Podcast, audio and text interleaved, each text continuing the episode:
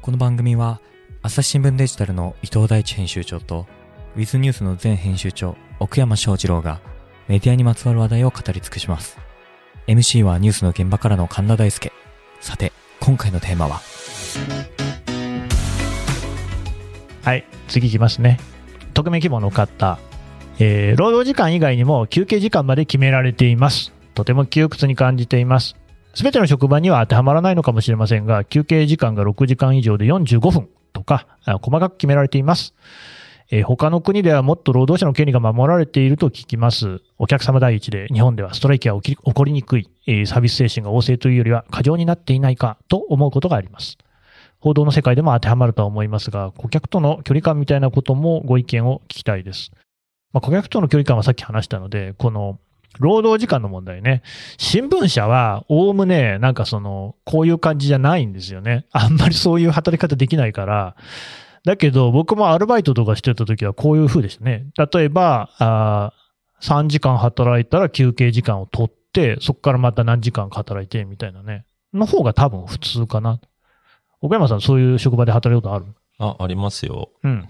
なんか、コンビニバイトとかもしてましたし、コンビニのバイトもそういうなんかシフトで動かシフト制でしたね。まあ、大体そうだよね。そうですね。うん。まあ、いい悪いで言うと、まあ、働く側のストレスは高いでしょうね、それはね。そうね。確かにさ、あれやだよね。で、こうさ、じゃあ45分休憩だとしたら、もう40分ぐらいからさ、あー戻んなきゃいけねえって思うじゃん。そうで すね。そうなんですよね。うん。実質40分の休憩だなって思ってたもんね。まあ、全体の効率を考えるとそっちの方がいいという視点も出てきちゃうので、うんその全体効率が自分の実現なりに結びつけば、チームとして頑張ろうとなるんでしょうけれどもで、もなんか歯車感あるよね。まあ、そこはちょっと職場のコーディネート力が足りない。まあ、もともとはちょっと難しい設定かもしれないです。ああ、でもそういやさ、新聞編集も割とシフトじゃんね。ああ、そうですね。うん。あれって休憩時間とかあるのうん、結局ね、馴染まなかったです。今どうなってるかわかんないですけど、うん僕が紙面編集いた頃は、休憩取ろう運動とかもあったんですけど、おう結局みんな机から離れにくくて、こそうなんう、だ。ブラッシュアップをずっと繰り返すみたいな、まあね、青天井だからね、あの仕事もね。なっちゃいましたうね。んえー伊藤さんはそういうそのシフトの職場で働いたことあります かない。終わりだ。そうね。いやー、でもやっぱりそうだよね。シフトの仕事は何そのもう避けてきたのい自や然とそうだったって感じ。そうですね。そうですね。アルイバイトとかもそういうとこなかったいや、僕、バイトほぼやったことないんで。あ、そう。はい。おーじゃあ、あそうか、でもバイトからもうその正社員になったみたいな流れでしたっけね。そうなんですよ。なるほどね。そうなんですだから最初からそうか、ライター的な仕事だったんだっけそうなんですよ。ああ、じゃあ関係ないですね。そうなんですよね。でも、あれ本当休憩時時間って謎ですよね。あれいらないから1時間早く返してほしいよね。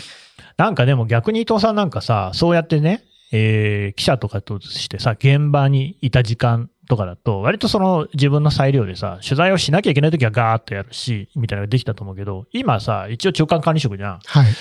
会議だらけでしょそう。もうシフト制みたいなもんじゃないのそれは。いや、もうほぼそうですよね。だって、きゅもう会議があって、12時、1時とかでも容赦なくさ で、ガンガン入れられるか会議のら。入ってないところが休憩時間みたいなもんじゃないのそうそうですね。ああ、どうなですんでかもう、あの、の、自分の裁量で勝手に休憩させてもらってますもそれはおおそれは会議をサボるってことですかん。いや、合間に。合間にね。合合間に。間にね。とか、もしくはもう会議の途中に飯食わしてもらいます。最初に断って。ああ、なるほどね。うん。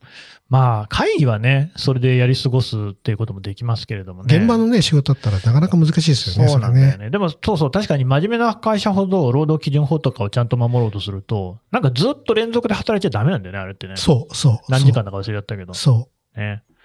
そうですよね。あと、ぶうん。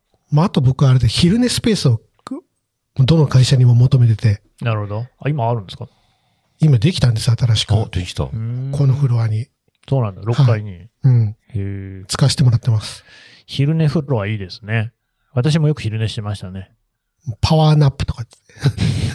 あのさ、何でも横向きすりゃいいってもんじゃないんだよなあなたなんでパワー罪悪感がなくなるとなか言くなうじゃるねえかよあ、でもそれは一手かも。つまり横文字にすることですごいなんか合理的なものだと思わせて、そうそうそう。上層部をね、説得するっていうね。そうそうそう。そうだ、この質問者の匿名希望の方もね。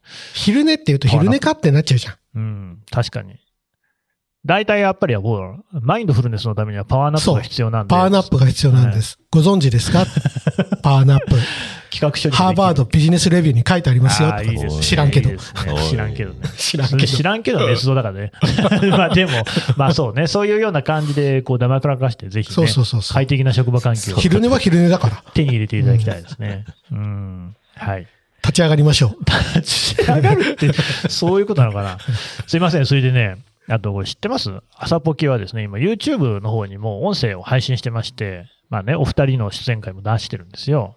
ほう燃えてないですか大丈夫ですか ?YouTube の。そ、それどころかコメン野トが良社会に放たれて。コメントが全然つかないんで困ってるんですけ ど、あのー再生回数も上がってないんですけど、はい。コメントはついにつきました。ついた。初めてのコメントがなんと伊藤奥山会についているのはでい、これちょっとね、答えてあげてください。はじめまして、コメント失礼いたします。最近朝日新聞ポッドキャストを知り、楽しく拝聴しております。ありがとうございます。この動画のテーマが、ほら動画と言ってる、えーコミュニケーション文化ということで、質問と相談があります。私は現在大学生でアルバイトをしています。アルバイト先では、同年代の人だけではなく、年の離れた方とも会話をする機会が多々あります。その中でも数名が、延々と他者の悪口を言っており、同意を求められた際などに返事に困ってしまいます。私は悪口を言っている人に対して自分も陰で悪口を言われているんだろうなという印象を抱いてしまいます。なぜそういった人々は悪口で盛り上がっていられるのでしょうか人を悪く言うことが好きなのでしょうか皆さんのお考えを知りたいです。ね。じゃあここで悪口コラムニストの伊藤大地さん。まずね、あなたも悪口絶対言われ てます。残念でした。絶対言われてますから。そんな あなたの風いにないあ場なたで。決めつけて。 まあでもそうかあもなしれたながい、ね。どんなにいい人かもしれないけれども、いい絶人対は悪口ね、いい人であるということで言われるもんね。絶対、なんか裏があるよねとか絶そう対言われてるかあらん。なやつに限って足の爪臭いとか言われて るもんね。絶対言われてる。なのにはいはいそれ嫌だな。で、どうしたらいいですかね。で、悪口振られた時は、あのーまあ、僕は大体反応が一択で無反応か、うんマジっすかっていうだけ、もう。 あの、肯定も否定もしないっていう、っなるほど。いいですね。ていうので、まあ、しのぐっていう感じですね。うんうんうんうんはい。そういう、その、まあ、悪口を言っている人っていうのはどう思いますかあとね、そういうひ人も、じゃあ本当にすげえ悪いこと思ってるかっていうと、そうでもなくって、はいはい。結構害なくコミュニケーションツールというか、まあ、そうね。なんていうか、みんなが盛り上がるツ盛り上がーんだよル、ねツールとして言ってる可能性があるんですよ、はい結はい構。はいはい。あるあるある。しょうもないけどね。うんつまんないんでやつなんだけどね、そういうやつうはん。でも、その、悪口って。 良かれと思って言ってんだよ、多分。その、話題としてさ、ね、お天気の話題とかと同じぐらいうんうん普遍的なんですよね。うんうんみんなに通じるじゃないですか。で、普通の話って、例えば趣味の話とかしても、いや、ちょっと BTS 聞いたことないとかって言われたらおしまいだけど、悪口はみんな、知ってる人のあの、話だとね。そうそう、盛り上がれるっていうね。ある種安易なんですよね。そうなんですよう。んだ。から、まああとは、マジっすかとは、それめちゃめちゃ悪口じゃないですかって悪口であることを指摘するっていうか、 ああ、さらっとね、さらっと。さらっと言うと。うん。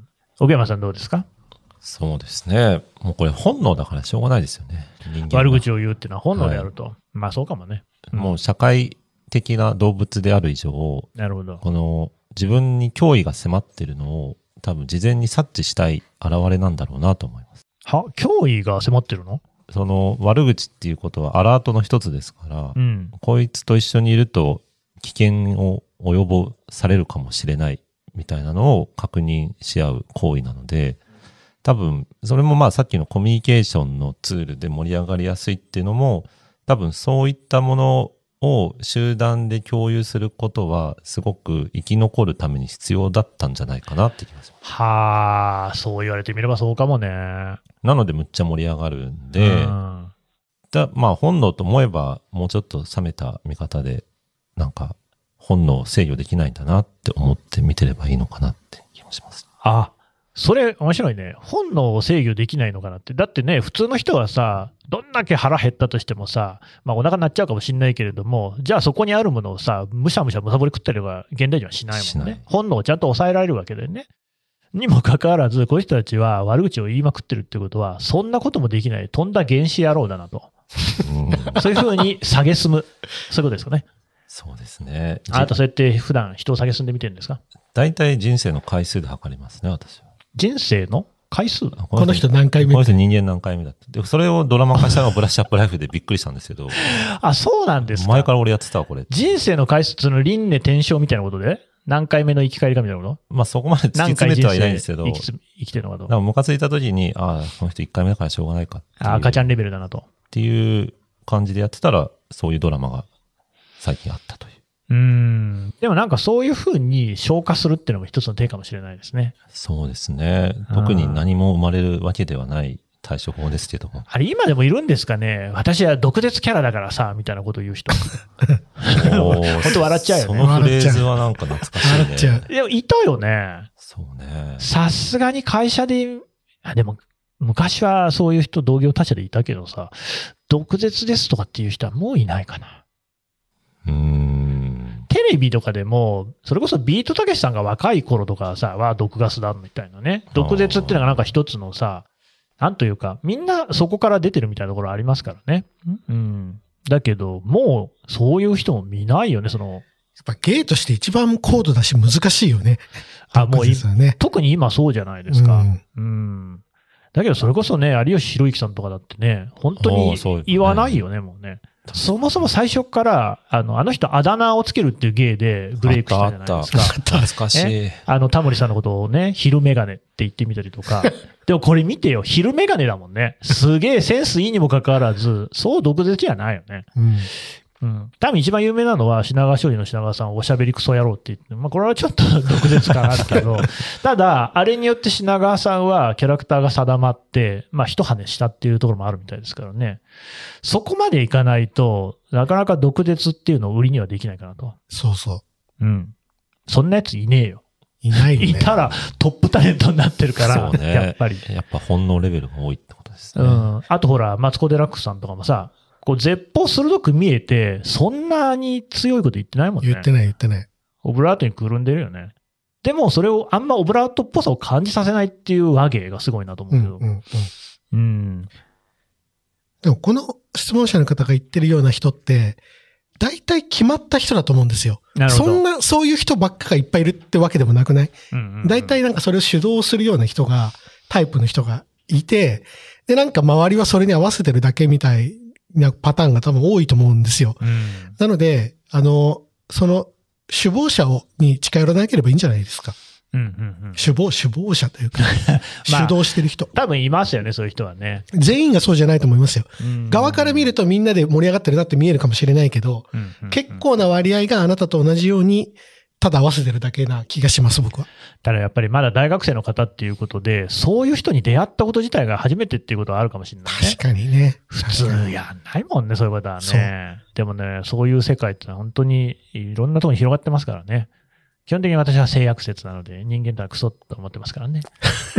ええでもだからいいんです。それだから面白いっていうところもあるんで、ね。だから愛せるんです。ら。うん、そう。ね、こういう人たちはもうね、徹底的に見下してあげるっていうのも一つの愛です から。ええ変に餌をあげない方がいいと思います。さっき毒舌難しいって言ったように、そこに果敢に挑んでった な。挑んでんな挑んでったな。朝日新聞ポッドキャスト番組をお聞きの皆さん朝日新聞ポッドキャストには他にもおすすめの番組があります新聞一面じゃなくても大事なこと SDGs を話そう月曜から金曜日まで多彩なテーマをお届けしますどこかの誰かの人生の匂いがする番組とリスナーさんから好評です SDGs を話そうで検索してみてくださいねえ次行きましょうかね。はい。えっ、と、ちょっとね、また働き方の話に戻るんですけれども、えーアサリスネームのりはなさん、定年延長について、現在勤務している会社の定年は昨年から65歳になりました。私は健康であるならば、それ以降も雇用しているとくれるところがあれば、働き続けたいなと考えています。えーデブ症な私にとって、毎日きちんと身支度を整え、家から出る、その行為そのものが、高齢になればなるほど大事なことではないかなと考えているからです。現在の仕事について多少のストレスはありますが、満足をしているということも続けたい理由の一つかもしれません。皆さんは定年延長、どうお考えになりますかはい、横山さん。うーん。 65歳を超えても働きたいそうですね。その制度、うんぬん抜きに何かしらこの方がおっしゃるように、こう、接点を持っていたいなと思いますよね。社会に。社会に。うん。で、それはまあ仕事になるのか、うん。違うのかは、ちょっとわかんないですけど、うん。あんまりこもりっきりっていう未来は想像つかないですねう。ん。まあでもほら、それこそ今時さ、こもっていても趣味に打ち込んだり、リモートで繋がってればできると思うけど。そうですね。でも、なんか、なんでしょうね。は 発見がうん。あることが多かったんで、外と接点作ることで、ああね、ことわざでもね、犬も歩けば棒に当たるなんて言いますからね。なんかそういうのが、まあ続けていけたらいいかなとは思ってますが、ただ、うん定年延長にまつわるこのネガティブなイメージっていうのがどこから来るのかなっていうのは、ああまあ、この方のご質問も前提としては、ちょっと定年延長というと嫌なものとして捉えられているけれども、私はそんなに気にならないよってそんなニュアンスでしたもんね。うんう、ん。でもまあ世の中的には、こう、働きたくないけど働くとか、居場所がないけどうんうん会社にいなきゃいけない。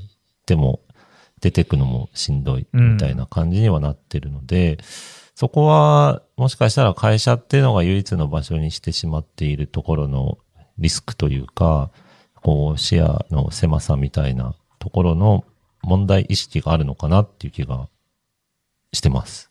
うーん。どうですか、伊藤さんは。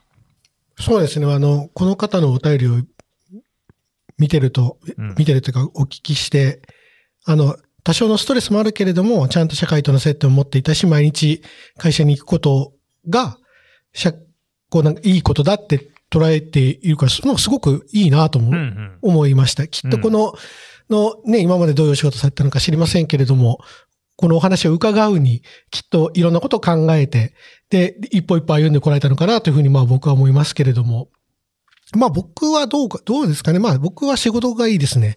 あの、の、しの、僕はな、まあ趣味、趣味だけだと、こうフィードバックがないじゃないですか。それがつまんないんですよ。うん、まあ、そう、フィードバックのある趣味もあるんじゃないのあの、だからフィフィードバックのある趣味、趣味って自分がお金払ってるから絶対褒められるじゃん。そんなことないよ。区会とかに行ったらべ、ボロクソに言われるかもしれないよあ、。確かに。つまんねえ。はいはい、書き上がってこいつら この野よ。郎よく新聞社出身とか言ってられんな、おい と。確かに言われるかもよ。怖い。確かに。なんかやっぱり、あの、さっきのプロ意識の話じゃないけど、はいはい。お金をもらって、まあね、前提おは前うそれですからね金取ってんのかって言われるのが、気を抜いたらね、言われるのが、その緊張感保ちたいですね。うーん。うん。でもやっぱあんまり納得いかないな。ピアノの練習とか行ったって多分ボロクソ言われると思うし、趣味ってそういうもんじゃないお金を払ってボロクソ言われるもんが趣味じゃないの やだ、お金払ったら褒めてほしいもん。それはあなたの考えじゃないそんなものは。確か、あ甘えてんの。いや、甘えというかそうねで。も怒られるんだったら金稼いだ方がよくないああ、逆にね逆にそういう発想もありますね。うん。どうせ怒られるなら、どうせ怒られるんもうだおった金らをもらって怒られたいそと。うそうそうそうう。ん。あ極端だね、あなたもね。 うんまあ、その定年延長っていうもの自体もね、確かにね、あのー、働くっていうことを大きく捉えたら、人間って多分死ぬまで働くんですよね。うんあ、のー、家事とか、もうあれも労働ですからね、人間最後まで飯食わないと生きていけないので、ご飯を作るなり買うなりしなきゃいけないから、それも労働だと思いますから、ただ賃金労働をいつまでやるのかっていうことなのかもしれないですよね。うん。だからこれは古くて新しい問題でね、もともと自営の方とかフリーの方とか本当に引き際って自分で決めなきゃいけない。で、会社員はそれが60歳だったのが65歳になって、まあ多分我々が定年を迎える頃には70になってると思いますけど、っていうような状況であると。だけど、一緒だと思います。自分で決めればいいんだよね。うん。だからもう、あの、やめようと思ったら、それより前にやめてもいいし、まだ続けられると思ったら、続けてもいいんだと思うんですよね。で、そこに賃金が発生するかしないかっていうのは、その次の話かなと。うん。どう生きるかっていうことだと思いますからね。うんやりたいようにやったらいいんじゃないですかね。なんかそういう質問多いですね。うん、どういう質問番組名ってだやっぱみんなかん、みんな考え、悩んでるんですかえーメね。ディアトークなんいやいや、ほら、今回はほら、働き方のやつだったから。あそういうことかそうそうそうそう。じゃあちょっとあの、普通にメディアトークの回に寄せられてる質問もいっぱいあるので、読んでいきましょうかね。 これね、そうですね。 これちょっと突然、あの、違う話題になるんで驚かないでね。うん。えー40代女性の方。ご本人には関係ないと思うのですが、うん。他の番組に出ている時の伊藤大地さんの声が、えー朝ポキの時と違う気がし ます。なぜなんでしょう編集の際にいろいろと手を加えたくなる声なんでしょうか それ知らないけど。他の番組、ほら、ラジオとかも出てるんじゃないですか。今 JWAVE 出させてもらってまして。声が違うって。そう、機材じゃないですか。いや、そんなことないだそれろいや、だってガチガチのラジオ局だよ、だって。そうですよ。うん。え、でも私もそれはね、なんあのラジオ局さんに寄せてもらうこともありますけど、こんなこと言われたことないよ。ない。いつも一緒だよ。の、あれなんですか僕は猫被ってるんですかね。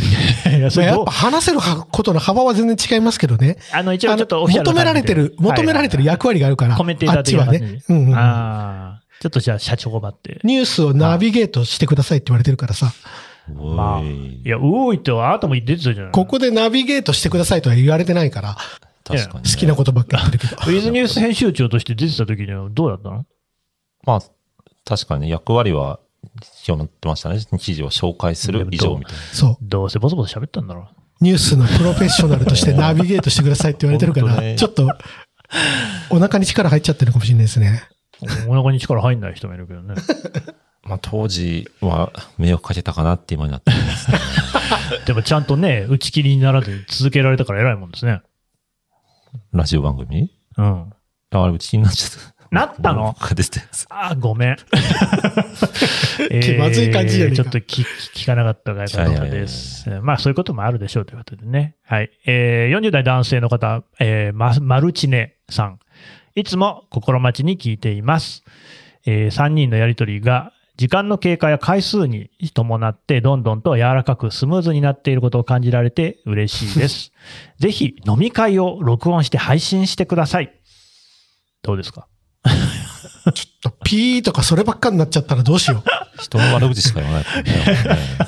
ちょっと音声の都合が悪いのあーで、しばらく。人の悪口、確悪口実そんなに言ってないし。全員好感度下がりますよね。これね。危ねえな飲み会を流しちゃうとねう。んあと、編集する人の作業工程がすげえ増えるっていう、ね。増えるっていううね。ん。とこあるでしょうね。そう。我々未だにね、飲み会に行かないでここまで来てますからね。なんかもうあれですよね。一周回ってどこまで行かずに行けるかみたいな感じにね。はなってますよなね。ってますようんね。うんまあちょっとご期待にそういうことは、あの、じゃあ、最終回とかそういうふうにやってもいいかもしれないね。ちょっと、すごい悲しい話しないでくださ悲しいなっい。てきてる終わりあるんですかそりゃ、そりゃあるだろう、いずれはね。いつかねうん、あると思いますよ、 70歳までやるんじゃない。だからそんなことよりもなんかは、あの、こう、居酒屋を借り切った公開収録しましょうよ。あーそっちの方がいいですすよ。いいやら悪いやらな、それもねうん。公開収録ってことはそれを配信するってことでしょそう。収録しないやつだったらいいけどね。確に。かに収録しない方がいいな。ももう、あの、リそれミッ飲み会じ外ゃん。すやつ。うチケット9800円にしてるの。ああ。まあでもそれ飲み放題だったらそんなもんかな感じもするけど。にまあまあまあまあ、確かにそうですね。そういうのはやったら楽しいかもしれない、 9800円プラス飲み代だな。円高え。うん。かなりプラチナチケットになるかもしれないですね。メルカリに売っちゃダメだよって。うん。はい。は い。というわけで、ちょっと ね、もうちょっと待ってください。そこはね。えー、続いて、こういうね、また、えー、この方、30代女性の方で、まさくんの奥さんさんですね。えー、伊藤さん、奥山さん、神田さん、おはようございます。大好きありでがとうす。ございます。ありがとうござい ます。大好きですって言われてますよちょ。っとまさくんの、まさくんの奥さんなんでダメですよ、そんなこと言ったら。確かにですね。わかんないけどね、 まさくん、ぬいぐるみとかの可能性あるけどね。うんまさくんかわいそうだかえーら。普通に、そうですね。多分そうでしょうね。お三方に質問です。朝起きて、今日は仕事嫌だなって思うことありますか私の場合、行けばなんてことないって思うことが常々なのですが、気乗りしないこと、えーまあ仕事以外でもそうなんですが、えー気乗りしないことへのモチベーションの上げ方、何かいい方法があれば教えていただきたいです。これからも応援しております。大好きです2回言ったら、いや、だっ2て回書言いってあたるら、もん。しかもね、2回目の大好きですは、エクスクラメーションマークが2つ書いてあるので、ありがたいですね強くなっております。ありがとうござあいりま。ますすよ。あります、あります。何々教えてよ。あの、僕は、カウントダウン、何何 いや例えば寒くて、 9度そうそうそうそう。布団から出られない、目は覚めてるけど、布団から出られないとかああるじゃないですーかあ。りますね。あとは、休みの日に寝っ転がってて、ジム行った方がいいの分かってんだけどめんどくせえなとかあるじゃないですか。はいはい、あるある。その時に、あの、5、5、4、3、2、1って心の中でカウントダウンするんですよ。うーん。で、発射ってなもんで、そピューと。う、そああ、もうそこは躊躇はないのね。う、そう。ゼロになったら絶対やる。絶対やるとやるっていう。もう伊藤さんっぽいというか、ならではというかね、なかなかその心のね、カウントダウン始められないよ。あのね、5って言った瞬間後悔するんですよ。あ、ああでもやるんだやる。ーあー、やりきるのね、そこ やりはきるね。。やりきる。なるほど。これちょっといいかも。精神収容。心の腕立て伏せですね。ああ。小山さんなんかモチベーション上げたいときどうしてますかうーん、追い詰める の自分をもああ。う、もう遅刻っていう時まで寝ます。だからお前遅刻してくるんだそうよ。そうそうそうそうそうそう。 話戻ったんです。それだ。えー、まさくそれんさんの奥さんさんね、これちょっとあんまり岡山さんのはね、えー参考にしないで、カウントダウンせざるをこ得のない人はちゃんと時間通りに来れてないので、今日はね、来る予定だったんだよ。 確かにいたもんねそう。そうそう。行ってそこで、ウ確かにェブ会議的なことやってたそのうねで。すね長引いちゃった。うん。これ私はもう圧倒的に絶対音楽。もうね、普段音楽聴かないようにしてんだよね。前も言ってたね。そう。もう、貯めといて、貯めといて、ここぞっていう時に聞くんですよ。ドーピング。そう。で、普段から聞いてると薄まっちゃうから、ダメですね。あの、麻酔と一緒ですね。やりすぎで効かなくなっちゃうので、絶対効かないんです。これやっぱ私と岡村さんに共通してるのは、なんかのトリガーですよね。トリガこーねれをやった時には、いやるって、スイッチを入れるっていうようまあな、人間ってそんなもんじゃないスイッチを入れ条る件儀反射式じゃをないけど、そうまそあう持つってことなんじゃないでしょうか儀。式ね、うんいいかもしれない。別にこれカウントダウンでも音楽でも、別うんに何でもよくって、うん何か儀式を持つってこうんとなのかなと思いました。そうですね。まあ、うんあとはもう諦める。モチベーション上げない。これもいいと思い ます。うん。別にそれでなんか。会社行くって言ってるじ ゃないあそう。そういうわけにいかんだろうね。ああ、まあね。でも、この方の場合もね、まあ、その、なんですか、ちゃんとこう、言ったらなんてことないって思うことが常々だとおっしゃってるんで、ちゃんと言ってるわけじゃないですか。うんもうそれだけで十分でしょう。偉い。偉いよ。偉い。うん。会社なんか行きたくないもうんん。 そんなの。それで十分だと思うので、うん、モチベーションはね、無理に上げなくてもいいかもしれない。うん。はい。はい。というね、まあ、わりかし三者三様の答えだったかもしれませんけれども、続いて、えーとですね、えーこの方は50代女性の方、ルリークマさん。えーとですね、ハグスタのペ 話はまだまだ続きますが続きはまた次回この番組へのご意見ご感想も募集しております概要欄のフォームからどしどしお送りください